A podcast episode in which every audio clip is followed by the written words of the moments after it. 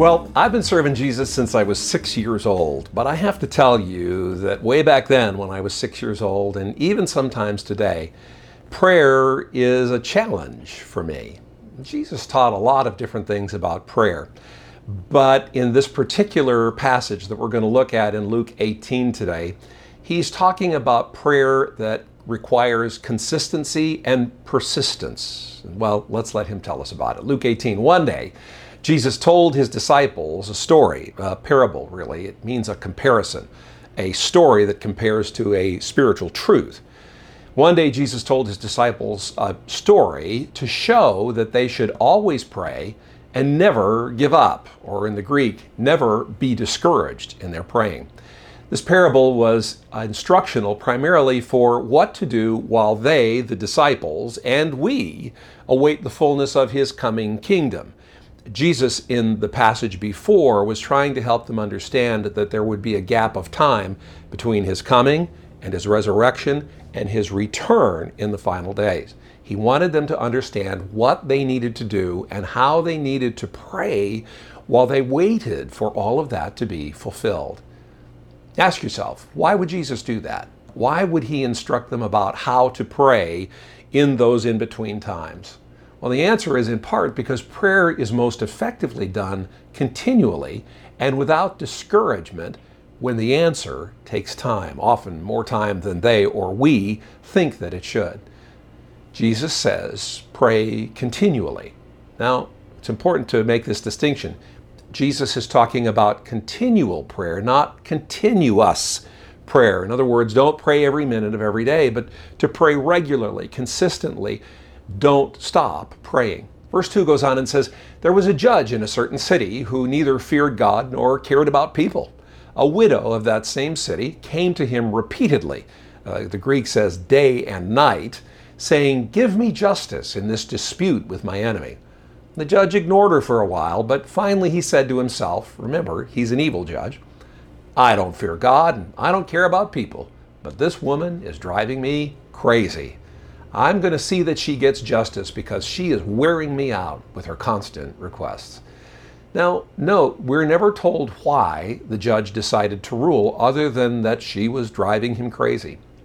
What the parable seeks to teach us is not that we should drive God crazy or that you even could, nor is it trying to teach us why God will answer and bring justice for his people, but that he will if we keep praying. Verse 6 Then the Lord said, Learn a lesson from this unjust, this evil judge even he rendered a decision in the end. So don't you think God will surely give justice to his chosen people who cry out to him day and night? You get the connection? He's talking to them about continual prayer, prayer without ceasing. Will he keep putting them off? I tell you, he will grant justice to them quickly. But when the Son of Man does return, now back to the differences between when he would come when he would resurrect and when he would return. When the Son of Man does return, how many will he find on the earth who have faith? Faith for what? Well, faith enough to keep praying, faith enough to wait, faith enough to keep praying, and faith enough to keep living for God. Most importantly, faith enough to still be serving and following Jesus. This is important. Persistent prayer and perseverance in prayer are necessary in order for God's chosen ones to remain true to the faith until the Son of Man returns. See, what Jesus is trying to tell us in part is your ability to withstand the difficult times and, I love this word, the vicissitudes of life. It's all dependent on staying connected to Him in prayer. Beyond that, this parable is a great addition to other important and instructive verses about persistent prayer. 1 Peter 3 the eyes of the Lord watch over those who do right, and his ears are open to their prayers. He hears our prayers. Proverbs 15:8. The Lord detests the sacrifices of the wicked, but he delights in the prayers of the upright. Matthew 7, 7. Here's one that is instructive on how exactly we are supposed to be persistent in our prayers. Jesus says, Keep on asking, and you will receive what you ask for. Keep on seeking, and you'll find. Keep on knocking. and the door will be opened to you. And here comes the promise for each and every one of us. For everyone who asks receives, everyone who seeks finds, and to everyone who knocks, the door will be open. To the Thessalonian church, Paul says it in reverse, but just as emphatically, not keep on praying, but in 1 Thessalonians 5:17, never stop praying.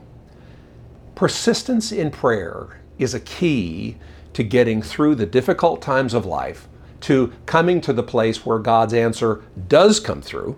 We never know why He answers when He does or how He does, but continually praying and stepping out in faith through prayer allows us to come from the place where that request starts to the place where God answers and delivers. In the moments when you wonder if the prayers you've offered over and over will ever be answered, take some encouragement from this parable. Again, it says, Even he, the, the wicked judge, rendered a just decision in the end. So don't you think God will surely give justice to his chosen people who cry out to him day and night? Will he keep putting them off? I tell you, he will grant justice to them quickly. Lord, I thank you. Your word says that if we pray, you hear our prayers, and if you hear our prayers, you answer them.